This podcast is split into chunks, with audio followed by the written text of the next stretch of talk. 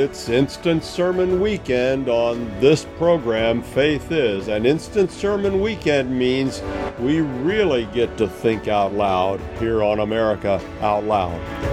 I'm Pastor Rick Stevens, and if you've been listening, you know that that's what we do here. We often think out loud, and I try to prod us and challenge us and stretch us in God's direction. I try to help us, and we really try to help each other, I think, grow in God's direction. We try to help each other develop faith, and we understand that faith is absolute confidence in the trustworthiness of God, and we want to develop that kind of confidence. And today we have that opportunity that comes around every now and then for Instant Sermon Weekend. Well, Instant Sermon, you might say, what is that? Well, that's an idea that someone brought to me many years ago here at our church. I'm the pastor at Diplomat Wesleyan Church in Cape Coral, Florida. And one of the people in our church brought this idea. They'd seen it someplace else, and they said, what this church I saw does every time there are 5 Sundays in the month, on the 5th Sunday, the pastor takes questions and answers them as part of the sermon time. Well, I thought that was an intriguing idea. I had no idea what questions people might ask, but I figured I wasn't the answer man, but we could at least have a conversation about what the Bible says about some of these kind of things. And I never pretend that I have all of the answers to the questions people ask. After all, they're asking me on the spot, and I answer them. I ask people to write their question down. That helps everybody clarify what they're asking or their thought or their scripture reference. I don't always say it has to be a question. Sometimes people just put a verse down and say, what about it? And that's fine. We do that. But they write it on a little 3x5 card. We're analog, old school, for all of you who are wondering about, is there a digital way to do this? And I'm sure there is. We just haven't done it that way. We collect all the cards during the offering period, and the ushers bring them to me, and I go through them one by one and talk about the question or the comment or the verse, and that becomes the sermon. Over time, we've had some very interesting questions. We've had some pretty easy questions sometimes. We've had some that are much more challenging to answer. And I don't, as I said, pretend that every time we do an instant sermon, it's a definitive answer, because I'm thinking out loud, along with the people. And we're trusting that God will lead us, and I think he has and does. But there's something refreshing about just kind of processing these things together and thinking them through together. So I don't worry about whether I've got everything straight or everything exactly the way I might if I'd had a couple hours to think about all the questions. But we want to try to recreate that here. And unfortunately, I get to choose the questions, and we just kind of go through it from there. Now, I don't choose the questions based on spending a lot of time working on them and choosing the questions that I just want to answer. In fact, the last time we did Instant Sermon at our church, we had some really good questions, and I thought this would be a good opportunity to use those questions and to revisit that. And I haven't looked at the questions since we had that session that we had the good questions. I haven't reviewed them to answer them ahead of time. And I've typed them up just as I had them in my stack. So we're going to do this pretty much the way we do it at church. It's not exactly the same because I have seen these questions, but I haven't seen them for a while. I just pulled them up today and thought, well, let's have at it. So here we are, thinking out loud on Instant Sermon Weekend, and I'm going to give you the questions that people ask, and then I'm going to talk about it a little bit, encourage you to think it through too, because one of the things that I think is really important is not that you depend on someone like me or anyone else to always answer everything. There are definitely definitive answers in the Bible. Did Jesus rise from the dead? Absolutely, unquestionably, the answer is yes, he did. So there are some very definitive things. Did God create the heavens and the earth? Absolutely, yes, he did. No question about that. There are other harder things that we have to navigate our way through, and we do that in light of the Bible's wisdom, and we apply that wisdom in the best way we know how. And so that's kind of what we do when we have Instant Sermon, is we try to apply the Bible's wisdom as the best we know how in the moment as we think out loud together. And I want you to learn, if you haven't already, to both have confidence that you can wrestle with some of these big questions and think them through. And I want you to develop the skill of doing that. None of us is perfect at it, far from it. but we can help each other get better at it. And I hope by doing this, it will help you think it through. It's entirely possible that as we're going through these questions today, you will hear me say something and you'll say, yeah, but what about, you should have added this. Well, that's terrific. I'm really glad if you think that, because maybe I missed something that's important. And that is evidence that you are thinking along with us and developing that skill. And if you were put on the spot to answer a question like this, you might answer it differently than I would, but I'm not going to quibble about that. We're just answering the best we can as we try to help each other stretch in God's direction. So here we go. Question number one. This was a really interesting one. We could spend a lot of time on this. We'll try not to overdo it, but sometimes I do.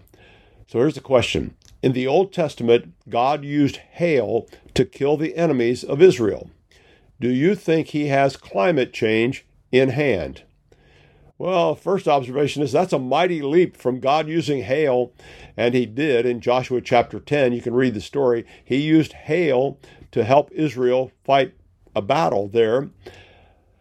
And I don't know how exactly that's connected to climate change, but, well, we need to think about that. And God used other physical things like climate-ish stuff, I guess you could say, to help his people. He did that with the Red Sea. So there's another example of God using a natural resource, a river, to help his people. And I don't know that those are all connected or even in any way connected to climate change. But we need to think about this idea of climate change and how God might think about it and how he might want us to think about it. Now, there's a whole lot of things involved in climate change, and you've heard this, that, and the other thing from all over the map. Most of what you and I have heard in the media and the popular sources is, oh my goodness, climate change is going to kill us and we're all going to die. We've been hearing that for a while now, and we have not suffered any of the predicted impacts of climate change. Does the climate change? Well, a lot of people say it does. There's an ebb and flow to things. But that's not what the climate change people are promoting. They are promoting that it's a deliberate climate change caused by what people do and have done. And so we, they say, are responsible for the climate and that the climate is warming and, oh my goodness, we're going to have a flood. Well, that's just not the case.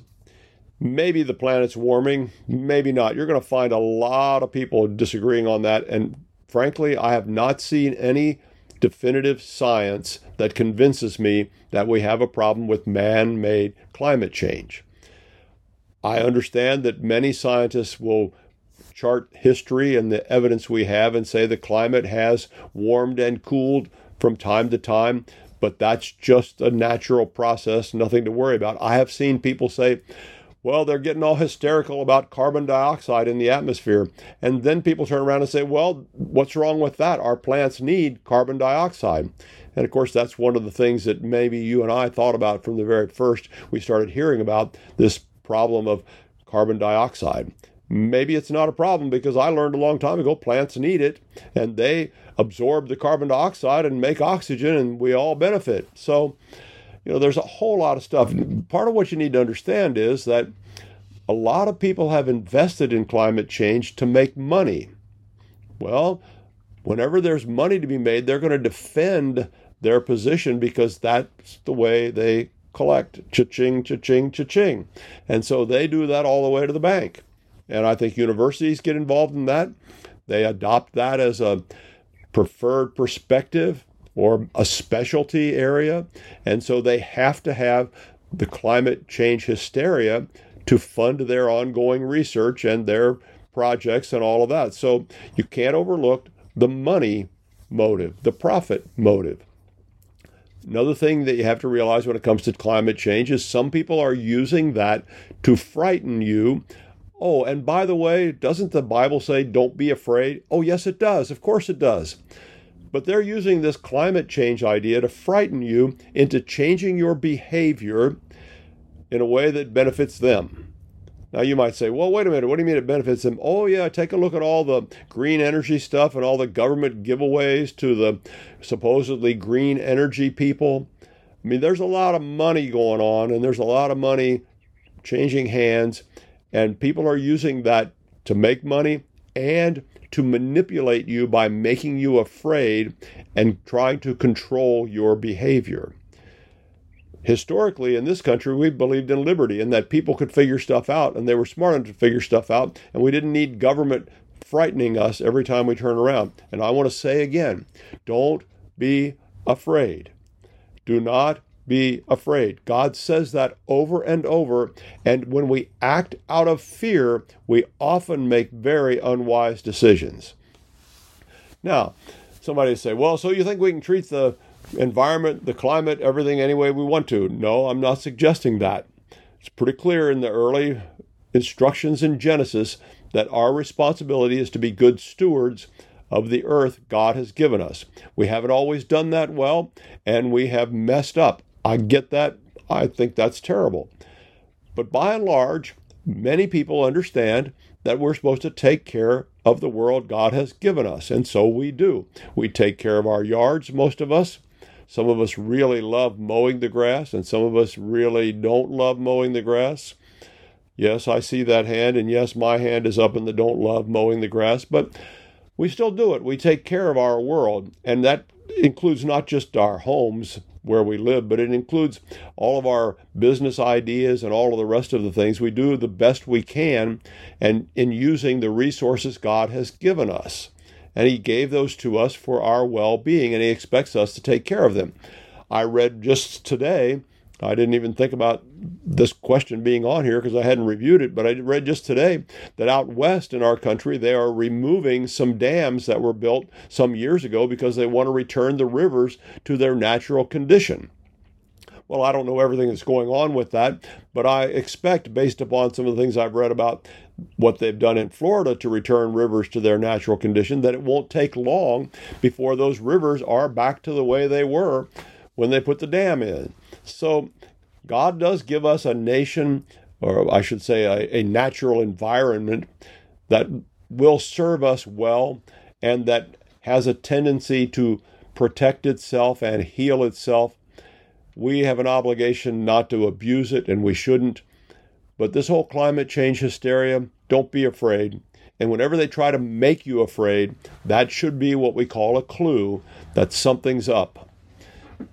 Because God says, don't be afraid.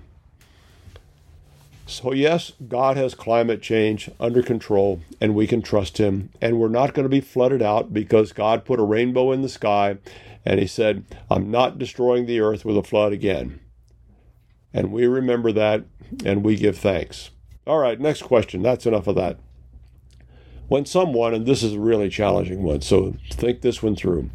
When someone, especially a child who can't make the decision, is gravely ill, what is your opinion of those that allow and demand God's will to heal them instead of surgery or available technology?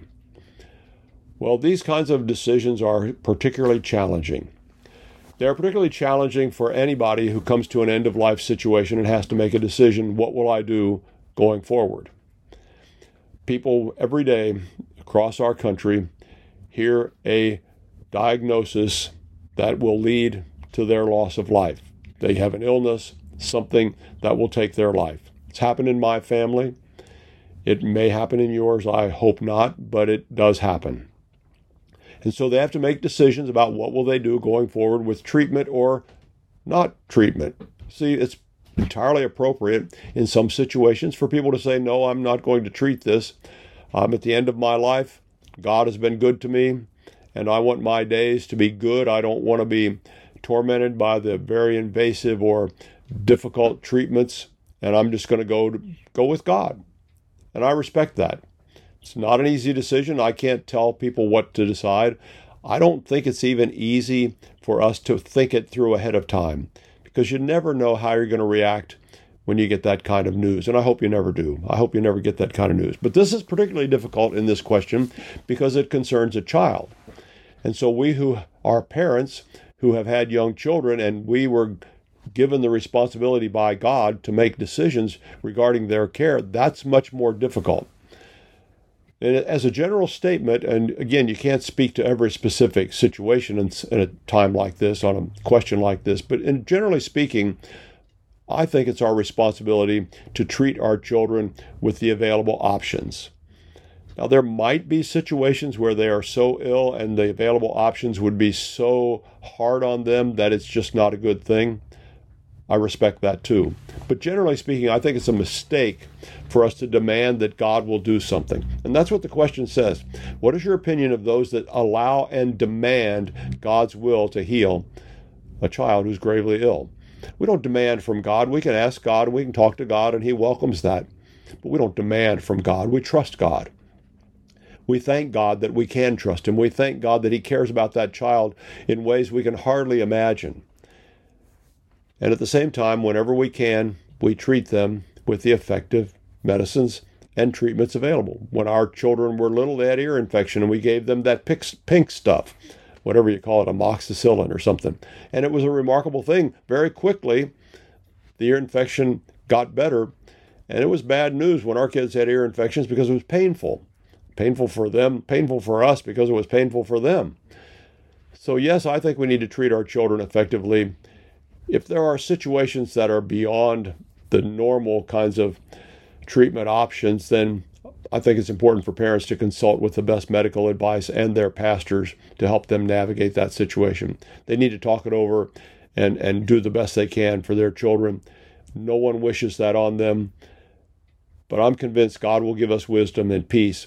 But we don't simply say, God, you got to fix this. I'm not doing anything. That's not our responsibility. That's shirking our responsibility, and we want to live up to what God calls us to. Now, here's an interesting question from Romans chapter 5, verse 20.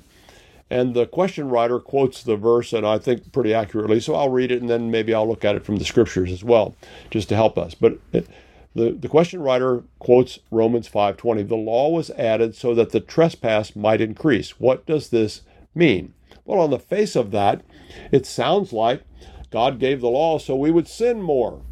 Well, that's not really what God is talking about here. It's not God's will that people sin. So if you kind of jump to that conclusion, no, back up. In the context of this verse, he's talking about the work of Jesus in providing forgiveness of sins. He's talking about how Adam sinned, but then along comes Jesus to remedy sin. And the writer of Romans says the law came in, and I'm reading from the New Revised Standard Version, updated edition, the law came in so that the trespass might increase, but where sin increased, grace abounded all the more, so that just as sin reigned in death, so grace might also reign through justification, leading to eternal life through Jesus Christ our Lord. So in simple terms, God gave the law so we realized how much we needed His grace and the sacrifice of Jesus. Jesus came and became sin for us, paid the penalty for sin at the cross, died, overcame death by resurrection, and now we have the opportunity to walk in the grace of God and have new life and forgiveness of sins because of what Jesus did. The law was given to point out the futility of our trying to save ourselves. We cannot live up to the law. Only Jesus could, and He did. And so meaning the trespass might increase, the law was given so we'd realize we need Jesus more than we know. We need His grace, His sacrifice, more than we ever could have imagined. And that's the whole point of that. Too many people spend too much time trying to justify themselves. Don't fall into that trap. Don't fall into it at all. We all have done it. Maybe you're doing it now. You need the grace of God. You need the sacrifice of Jesus. You need forgiveness of sins and a whole new life that He gives. Trust Him. Next question. Do you believe that our actions can be more powerful than our words as a Christian? oh boy. And it's funny, I don't remember answering all of these questions at the time because it's been a while ago that we had this particular instant sermon at church. But I remember this one, man, my brain lit up like a Christmas tree on that one, because the obvious answer to me is that absolutely our actions can be, and I would suggest they are, more powerful than words. You know, we live in a world of words. I mean, you're listening to my words today, and I've got plenty of them, and I hope you'll keep listening. I hope they are helpful. But in a general sense, I want you to stop and think about, we live bombarded by words everywhere. There is something available to you to listen to 24/7 if you want to. You have to turn things on and turn things off, yes, but they are available, they are accessible. I like to listen to a lot of recorded material. It helps me. I listen to podcasts. I listen to this or that or the other. I listen to books. I've got some books I'm looking forward to listening to. So there are words everywhere. I've got some books I'm looking forward to reading. There are words everywhere. And people, a lot of people, have a lot of words to say. So we need to understand that in the context of all the words, what really speaks loudly in our day are actions.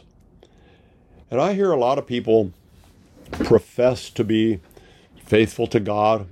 I'm not judging them or quarreling with their confession. Don't hear me saying that. But I hear them say that a lot. And I have started to ask myself and think for myself that what I would like to see is their conviction lived out, not talked about. You know, say, that's the whole idea that I mentioned a minute ago. We often excuse ourselves. I've seen so many times that Christians will do something that they shouldn't out of kindness to another person, or perceived kindness, I should say, or because they think they're expected to, when I'm convinced their best choice would be, if they truly are faithful to God, if their allegiance is to Jesus, their best choice is something different. My favorite example of that is this, and it hasn't happened for a long time, probably because I've mentioned it publicly a few times. But my favorite example is the couple that came to me many years ago and said nice things after the service. You know, we were talking. They said, oh, by the way, we won't be here next Sunday. We have to pick up our, and they named a relative. I can't remember if it was a son or a daughter. We have to pick up our son, let's say, at the airport. And I thought, if I remembered correctly, that son was far from God. That son was not a faithful follower of Jesus. The parents were regular at church every Sunday, and they were, by all appearances, faithful followers of Jesus. And I couldn't help thinking that, I know they were going because they wanted to see their son. I get all that. They wanted to pick their son up when their son arrived. I get all of that. But I wonder what message it might have said to their son, instead of them skipping church for their son, if they had said to their son, that's great, so glad you're coming. We will be there right as soon as church is over. Because as much as we love you, you know God comes first in our hearts and in our lives. And you chose this arrival time, and that's fine. We have a good airport. You can be comfortable waiting there. We will be there as quickly as we can when church is over. Well, you might say, well, that's pretty rude to your son. Well, maybe it is on one level, but maybe being that straightforward would say to that young man, God does come first, and you need to take him seriously too. As long as we allow these other kinds of things to push God aside, and it could be anything. I'm just using that example because it stunned me so much. When we allow other things to push God aside, then our actions are really saying, well, when we decide we want something different, God will have to wait. And I don't know how God's going to handle that, and I don't want to be a legalist. I've been through that in my younger days, and I don't think that's helpful. But I do want us to have some conviction about things. What is your conviction that you won't compromise? That's the point of actions being more powerful than words. Do you have a conviction that you won't shop on Sunday? I've used this illustration for a long time. We talked about it just in a Bible study this week, and I brought it up again, and I said, my sense is these days a lot of people use Sunday to catch up on all the things they didn't get done earlier in the week, and several of the people in the Bible study said, yeah, that's right. Well, the message God is sending us is that Sunday is a gift. A day off, it's intended for your well-being, to allow you to rest and recuperate. And what he is saying by making Sabbath holy is that this day is sacred. Keep it holy. He also says you're supposed to get all your stuff done in the other 6 days. And I know we're all stressed and rushed and all that, but hear me out. You're supposed to get it all done in 6 days. And isn't God saying, if you can't get it done in those 6 days and keep my day sacred, aren't you trying to do some things you shouldn't be doing? And maybe that's God's, no, not maybe. I think that is God's message to us, to make the necessary choices, to say no to the things we don't need to make priorities. Eliminate some of that stuff so our lives can make sense and so that we can honor the Lord's day. I think that's an example, and yes, I think our actions speak much more. I think our nation, our world, would be vastly different if Christians lived out in what they do their Christian faith more than just giving lip service to it. We mentioned this a couple of weeks ago. Now that I think about it, we talked about the Ten Commandments. I'm pretty sure I said at that point that a lot of people get really exercised about posting the Ten Commandments here, there, and everywhere. Well, I'm glad for them to be posted too. Happy for them to be posted. No objection from me. But I wish the very same people who were so keen on having them posted would be just as keen on having them obeyed. And we live in a time when we flaunt the Ten Commandments in so many ways. The Ten Commandments say don't commit adultery, and we regularly see people cheating on their spouses. We see it in entertainment. We see it in life. You may know of someone who has been involved in that, even as I mention it. Maybe you know someone who is involved inappropriately even now. And we need to knock that stuff off. That's clearly wrong. Maybe you know someone who doesn't honor their parents. I would much rather have people honor their parents than get all upset and all in arms about posting the Ten Commandments on the schoolhouse wall. We need to do what they say, not just talk about them. We need to put God first. Doesn't God say in the Ten Commandments, you shall have no other gods before me? Well, isn't it time we lived that out? No other gods before him? Sure it is. Well, you get the idea. And I guess I could go on, and I don't mean to go on and on too much. I mean to help us think this through, that our actions do speak volumes to us. I know someone, and this has changed a lot in my lifetime, and I'm not going to pick on your conviction one way or another. That's how legalism creeps in. I'm going to challenge you on the principle. I know someone who, on principle, does not and refuses to go out to eat on Sunday. I know a lot of other Christians that do it all the time. Well, whatever your conscience convicts you of, that's what you need to live into and up to. And I greatly respect this person who says no to going out to eat on Sunday. I think that's honorable and admirable. It's going against the grain. I don't think if you disagree with that conviction that you're a pagan and a heathen. I'm not suggesting that either. But I am asking you, what are your convictions as a Christian? And what do you say no to that people might say, well, that's ridiculous? That's bingo, that's the point. If someone says that's ridiculous, they can't understand why you would limit yourself out of faithfulness to Jesus, then you have hit the nail on the head, because now you have a testimony to say, well, you may not agree with this, and I know not every Christian agrees with me, but as I understand my faithfulness to Jesus, he has asked me to say no to this, and you fill in the blank. Or he's asked me to say yes to this. Maybe you do something that people think is ridiculous. Maybe you spend extra time serving at your church, and people say, why do you spend so much time giving them time and you don't get paid for it? That's not an uncommon statement anymore. Well, I give my time, my service, my labor to God, because that's what I do as a faithful follower of Jesus. See, people need to hear that. People might think it's crazy that you tithe to the church. You mean you give money to the church? Money, and you could have a nicer car if you didn't tithe? Well, that's a statement that says, I follow Jesus, and I'm putting him first in every area of my life, including my money. See, that's called conviction. And if we're to be strong as the people of God, we have to have convictions. So my question to you is, what are your convictions? Because actions do speak more powerfully in these days than words. Well, we're about to take a break, and I guess some of you are really glad because I got on that and you want to get off of it because maybe God is convicting you. Well, if he is, you work it out with him while we take the break.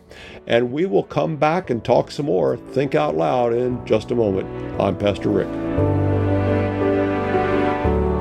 Cofix Rx Nasal Solution has completed the circle and is now offering throat spray with povidone iodine. That completes the protocol doctors like Peter McCullough recommend.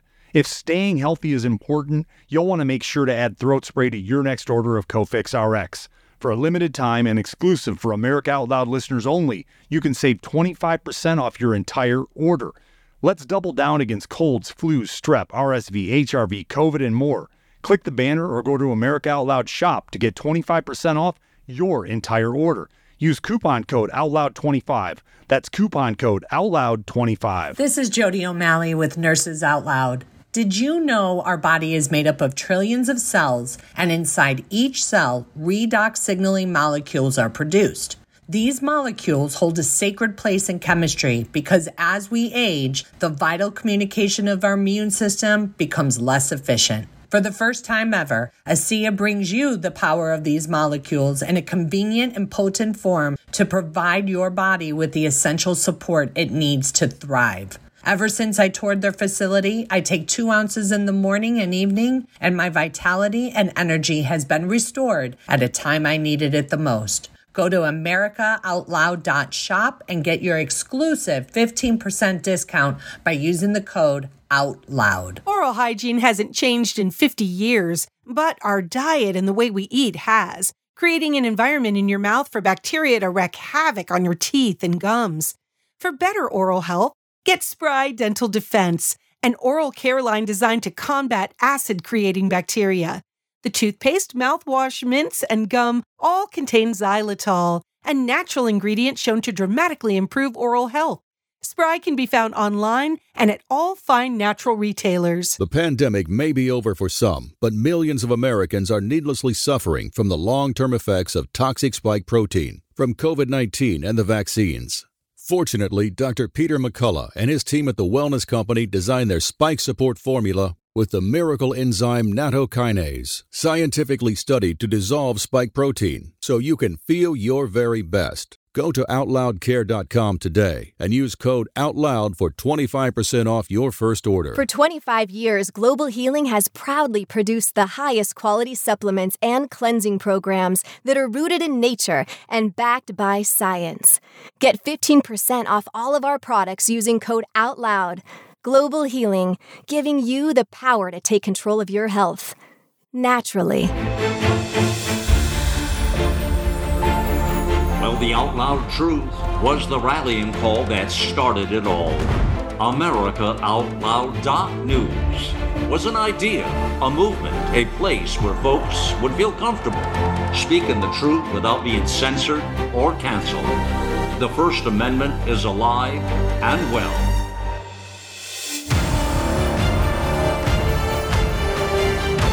America Out Loud Talk Radio. It's a fight for the soul of humanity.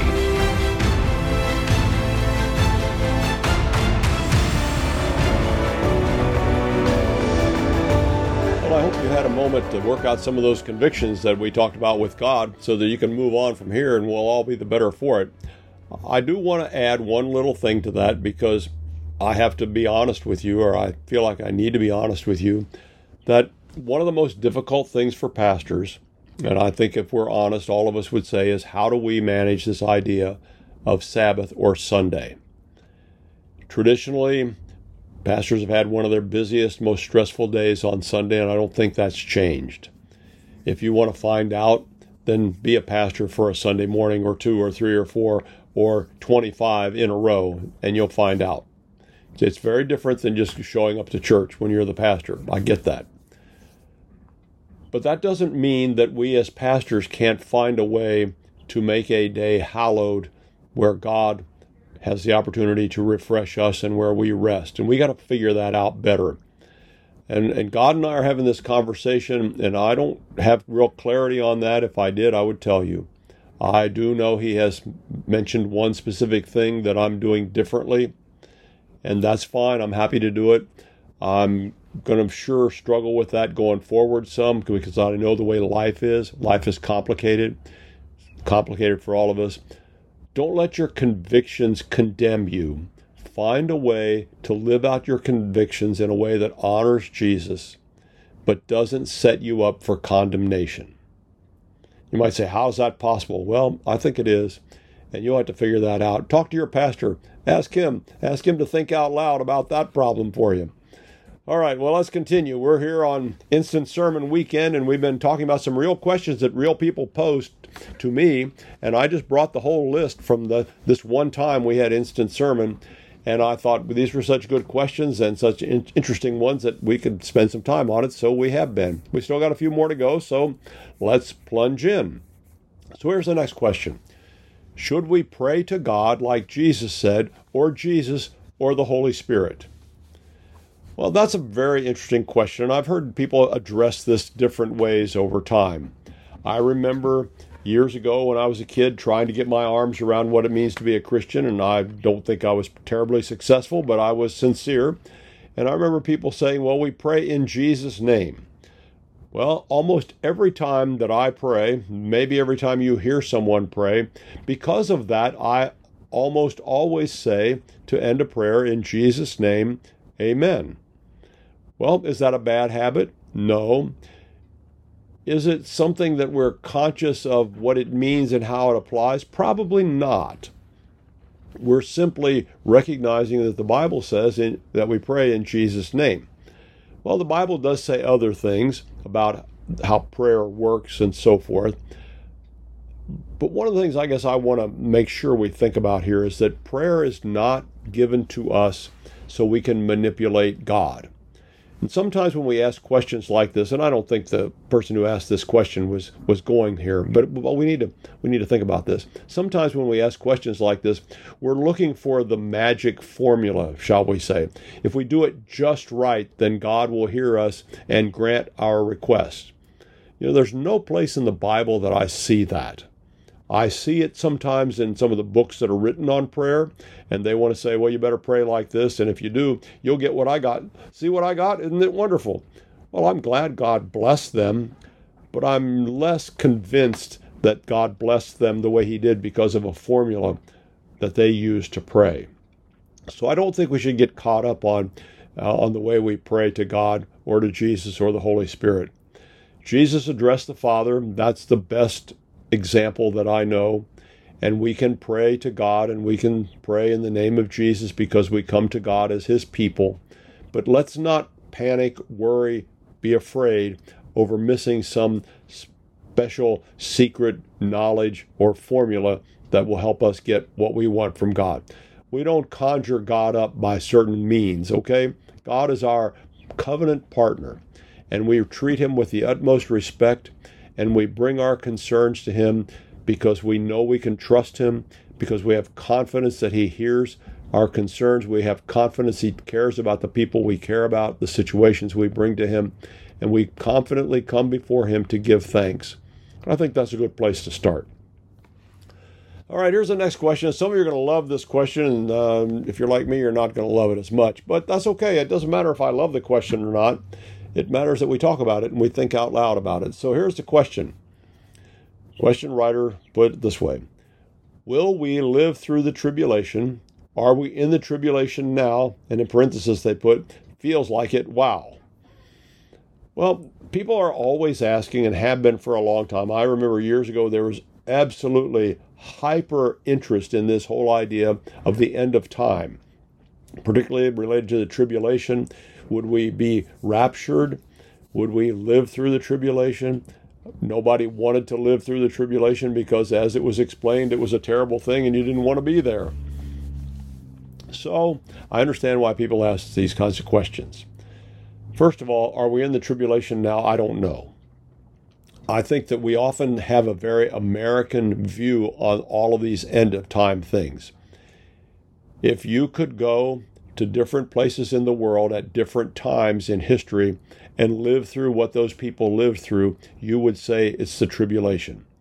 If you remember the killing fields of Southeast Asia, and if you were there, you would think that the world was coming to an end and the tribulation was upon us. If you could live through some of the tribal conflicts that were just absolutely horrendous that took place in Africa some years ago, where one tribe was absolutely brutal to another tribe, brutalized them in unthinkable ways, then you'd say that's the tribulation. We in America tend to judge all of that by our pretty easy lives compared to all of that. So no, I don't think we can say we are in the tribulation now. We don't have a worldwide distress that would seem to match that. The other thing is, I think we ought to ask the question, and this is where some of you are going to be a little annoyed with me, we ought to ask the question, are we thinking about the end of time correctly?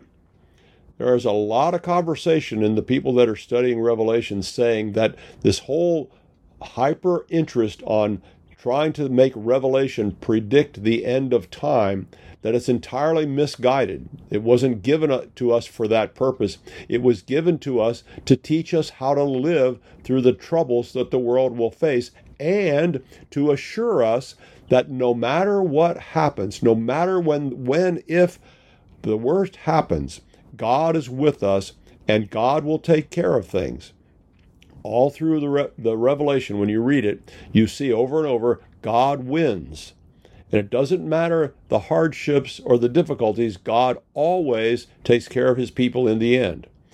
I think we're better served if we think about how do we live out faithfulness to Jesus now, and we trust him to handle the end of time in the way he knows best. I really think that if you trace the history of what we call eschatology, you will discover that it came to us through one person's idea, one person's theory, and it's not that many years old. And that theory caught on in people's imagination, and it was continued down through time, and we still labor under that challenge. I think it's time to take a fresh look at Revelation and the end of time, listen to the words of Jesus, and not be afraid. Not wonder are we in it, not fear going through it, but walk with confidence and faith through whatever God leads us through. The psalm says, "Yea, though I walk through the valley of the shadow of death, I will fear no evil." But that ought to be good enough for us, don't you think? Not to be worrying about tribulation and all the other stuff. Even if we walk through the valley of the shadow of death, I will fear no evil. Why? For thou art with me. See, God is with us, and we can be greatly encouraged by that, and we need to realize that he's got the whole world in his hands, and we don't need to worry about this whole scare tactic of tribulation, end of times. We need to take heart that God is with us, and we're going to follow him faithfully. Now, this next question, some of you are really going to laugh about this, and that's okay, but I take all the questions that I get in these instant sermon Sundays, and I don't mind. I mean, sometimes we need a little break from the seriousness, and there have been some pretty serious questions today.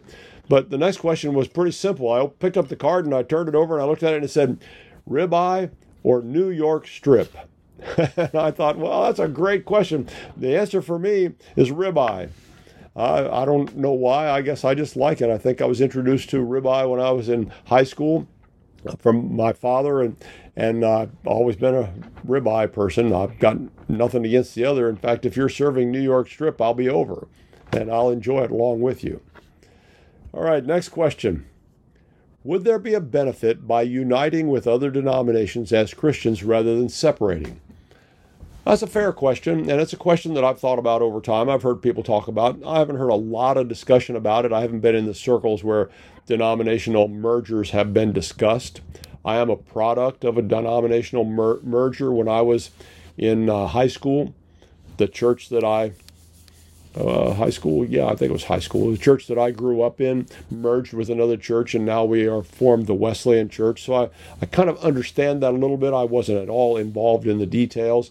I know a lot of people were really annoyed by the details because this college was closed and this one was kept open, and this was that way and this was the other way, and people didn't like the way it was all worked out. I get that. But the general question here is a little bit different than all of the details. It's, would we benefit? by uniting with other denominations as Christians rather than separating. Well, separation happens for a lot of reasons.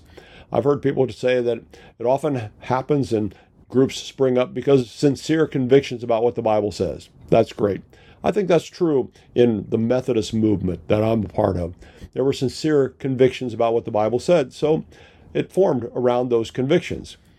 I've heard other people say, yeah, but sometimes these groups spring up because of the people involved, and they don't want to go the way that other person did, so they start their own group. And so we have a little bit of ego involved. Well, I don't know. Maybe so. I don't doubt the people that explained that to me that way. I don't know the details. I've never really been interested enough to study that.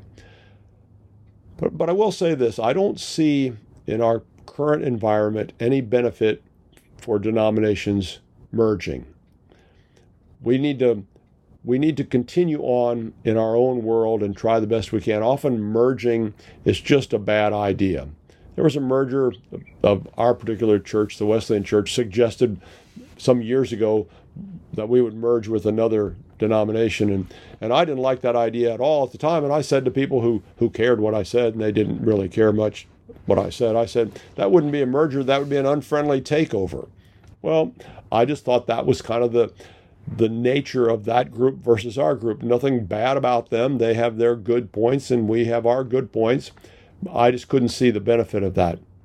I do think the benefit in these days is that we need to look around, no matter the label, and ask ourselves, are they faithful to God and the Bible? Or are they compromising with the Marxist impulse of our day, the socialist impulse of our day, and allowing sin to be approved rather than corrected? And I find myself in a kind of a funny place. I've always felt like the denomination kind of helped me have a comfort level with people because I would know where they were coming from. I no longer feel that comfort just because of the label of the person. And in fact, some groups that I have not felt as comfortable with, and I'm not uncomfortable with them, don't misunderstand. I'm really making more of this by explanation than I felt it. But groups that I had a little bit of discomfort with, I find myself respecting more and more because while I don't agree with them on everything, they have been robust defenders of the faith. And that's what we need. And so even though they and I will never get along 100% on things, they think I'm wrong, and I think they're wrong. Okay. But we're not wrong on the fact that we believe that Jesus came and died and rose from the grave so that we could have forgiveness of sins and a new life. We agree on that. And so we agree on more than we disagree, but I don't see any benefit for mergers. Now, if there are a couple of local churches that are very similar and they want to merge, maybe that often results in problems too. So you need to go into those with great care and manage those challenges to the glory of God and avoid, as much as possible, the ego problems that often result. All right, next question. The 12 tribes of Israel were founded by a lying father. Now, I think they're referring to Abraham, but they don't name him. By a lying father, deceiving his future son-in-law, and polygamy. Well, I guess maybe it wasn't Abraham that was the lying father, but he did lie about his wife being his sister. Then he talks about a future son-in-law and polygamy, and boy, it was a mess. I don't think we even need to try to untangle all of that. Yes, there was deception. There was polygamy, no question about it. Men had multiple wives. So the question is, was God encouraging male dominance or working with fallen, sinful man to create his chosen people? Well, obviously, God recognized that the world broke when sin entered the world. That's when Adam and Eve ate the forbidden fruit. And so all these things could well be understood as a result of sin, the fallen nature, and people did what they thought they should do until God's way was revealed to them. Now, I'm not excusing their behavior. I don't think God excuses their behavior. But just as you want God to work with you and your foibles, shall we say, could we say you want God to work with you through your sin or in spite of your sin? God seemed to do the same thing. The really interesting thing is that God didn't whitewash all of that. He told us the whole story. Near as we can tell, he didn't hide these things that some of these early early people in Israel did. I mean, he didn't cover that up. He didn't cover up their deceptions, their trickery, all that kind of stuff.